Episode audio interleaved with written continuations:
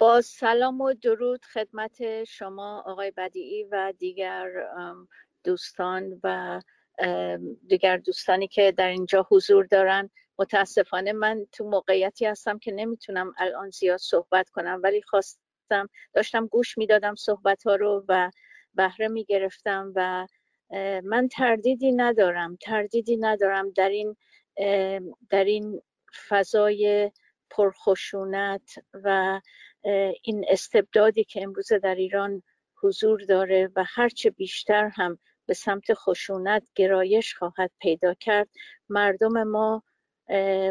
به پا خواهند خواست و ما در کنار اونجا هستیم. درسته که از نظر فیزیکی و جغرافیایی فاصله داریم ولی مطمئن هستم دل ما قلب ما و جای جای وجود ما در اونجا هست در کنار مردم و تردیدی ندارم تردیدی ندارم که بنای این ستم ها که چهل سال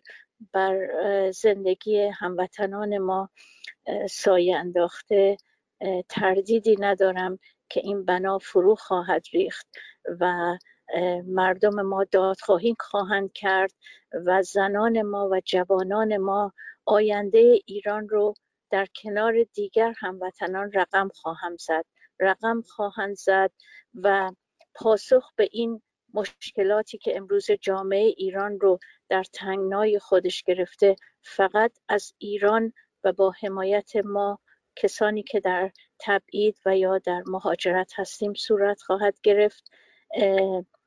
و این پاسخ از جای دیگری نخواهد در واقع به طور دراز مدت و پایدار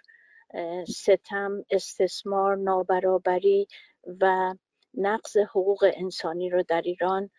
پاسخ بده. متشکرم.